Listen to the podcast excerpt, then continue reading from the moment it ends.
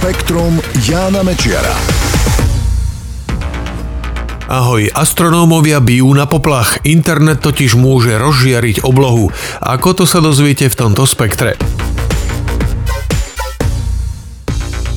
Plánované vypustenie desiatok tisícov satelitov je vážnou hrozbou pre astronómiu, vyhlásila to Medzinárodná astronomická únia.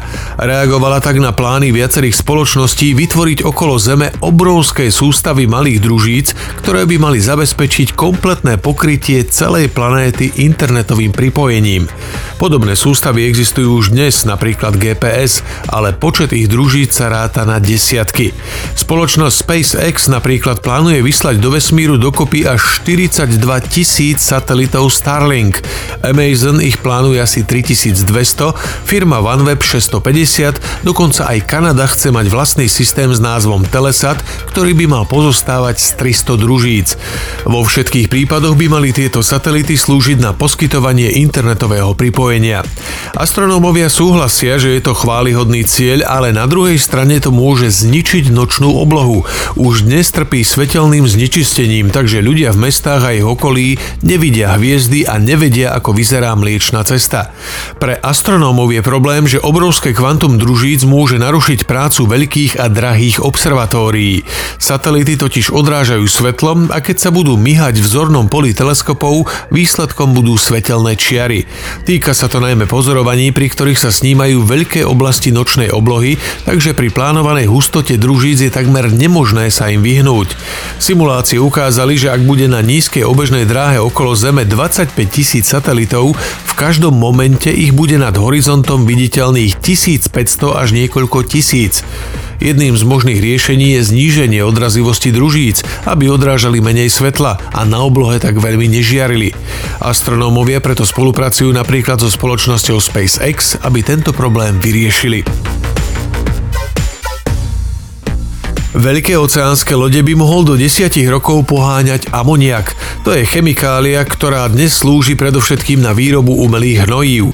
Podľa odborníkov z britskej kráľovskej spoločnosti by mohla nahradiť naftu, ktorá sa dnes používa v lodných motoroch a je významným zdrojom oxidu uhličitého.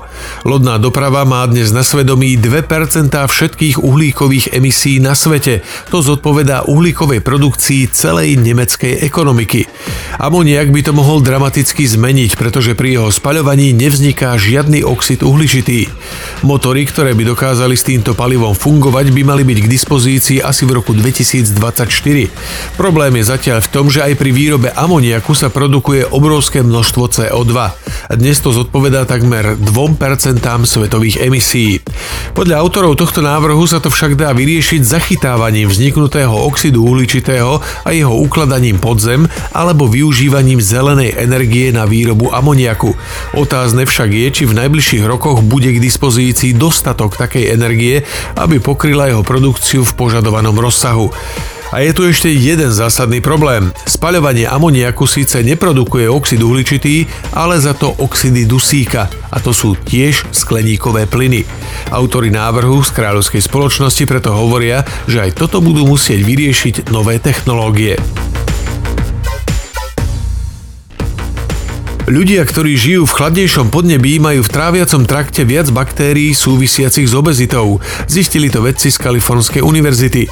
Podľa nich platí, že čím severnejšie človek žije, tým má v črevách viac baktérií kmeňa Firmicutes a menej baktérií kmeňa Bacteriodes.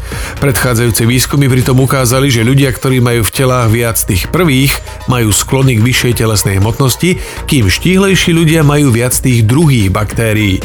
Toto zistenie pod podporuje teórie, podľa ktorých ľudia žijúci v chladnejšom podnebí majú vyššiu hmotnosť, pretože potrebujú viac telesnej izolácie. Aj preto sú vraj eskimáci obéznejší ako africkí černosy. Spektrum Jána Mečiara.